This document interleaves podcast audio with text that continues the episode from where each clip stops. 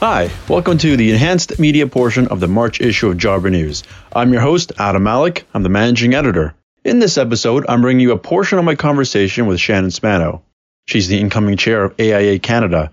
You'll hear more about her passion for diversity, equity, and inclusion, as well as her desire to be a mentor, plus what she has in store as chair of AIA Canada. As chair, she will lead the group's executive committee. Being the second woman to hold the seat was meaningful to her. Here's more of our conversation. I feel very grateful that I've been given this opportunity. I believe very strongly in the diversity, equity, and inclusion mm-hmm. agenda that society is driving.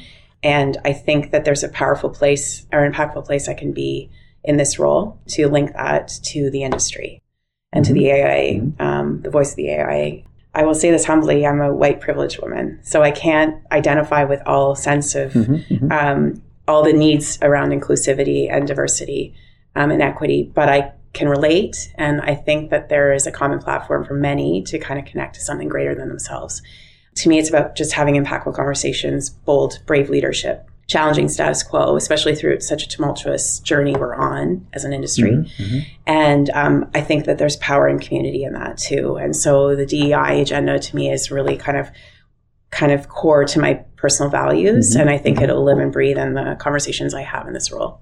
Mentorship is reciprocal, so you can always get two way value. And I think there's a really, it's just about creating space, right? Mm-hmm, so mm-hmm. um, whether that be, you know, introducing people and networking, creating a conversation that needs to happen and be being bold enough mm-hmm. to say it. I really believe in, you know, I, I that lift while you climb, I, I, like to me, it has fostered my career and I hope to do that for others. And, um, be a bit bold and bullish, if that makes sense, right? Mm-hmm, so mm-hmm. I really value not just women that lead, but women that inspire and have a voice, right? And so I think that's my duty.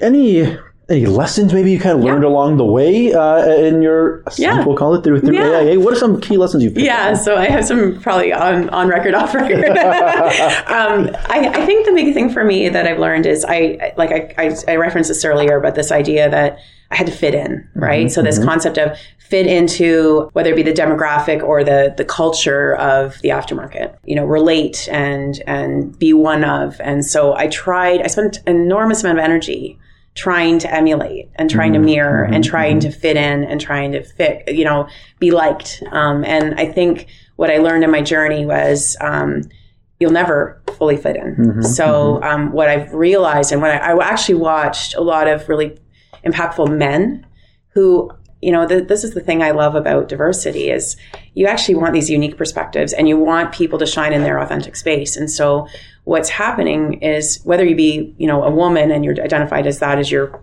you know i'm a woman therefore i need to sizzle as a woman or, or you know stand out as a woman i just think it's like there's many different styles of leadership coming mm-hmm, through, mm-hmm. right? And they're both they're all powerful in in unique ways, right? And so for me, it's just kind of centering back on confidence and conviction on um, what you stand for. How can AIA help the aftermarket this year yeah. going forward for the years? You know, how, what do you, how do you see AIA helping its members? Absolutely. So I think um, we know we continue to be a voice and resource for the industry. You know, time has shown that when the industry needs more, whether it be research and insights, um, advocacy, you know, fair fair space for all. Uh, when we have labor shortages and challenges, um, training deficits that we need to upskill, they're all become really critical platforms for the AIA, mm-hmm, mm-hmm. and many members can see value in that and can connect through that and create a deeper connection. Um, I think companies are going through this really difficult time, or organizations are going through difficult times where strategic planning and future proofing companies mm-hmm. doesn't have the same trends that they might have used three or four years ago to base their future on. Mm-hmm. So um, uncertain times call for unique insights that they might not be able to grasp themselves. And mm-hmm. so I think AIA can be a powerful, powerful tool mm-hmm. um, through the research and you know advocacy lens that mm-hmm. they do. And AIA has done a lot. They've they done, they've really invested in these research tools, like the yeah. thing that just came up, the landscape, uh, the outlooks tool. and the t- yeah. yeah. landscape tool. Yeah. yeah. and that seems to be you know a direct response, I guess. Yeah, from members saying we need more Canadian data.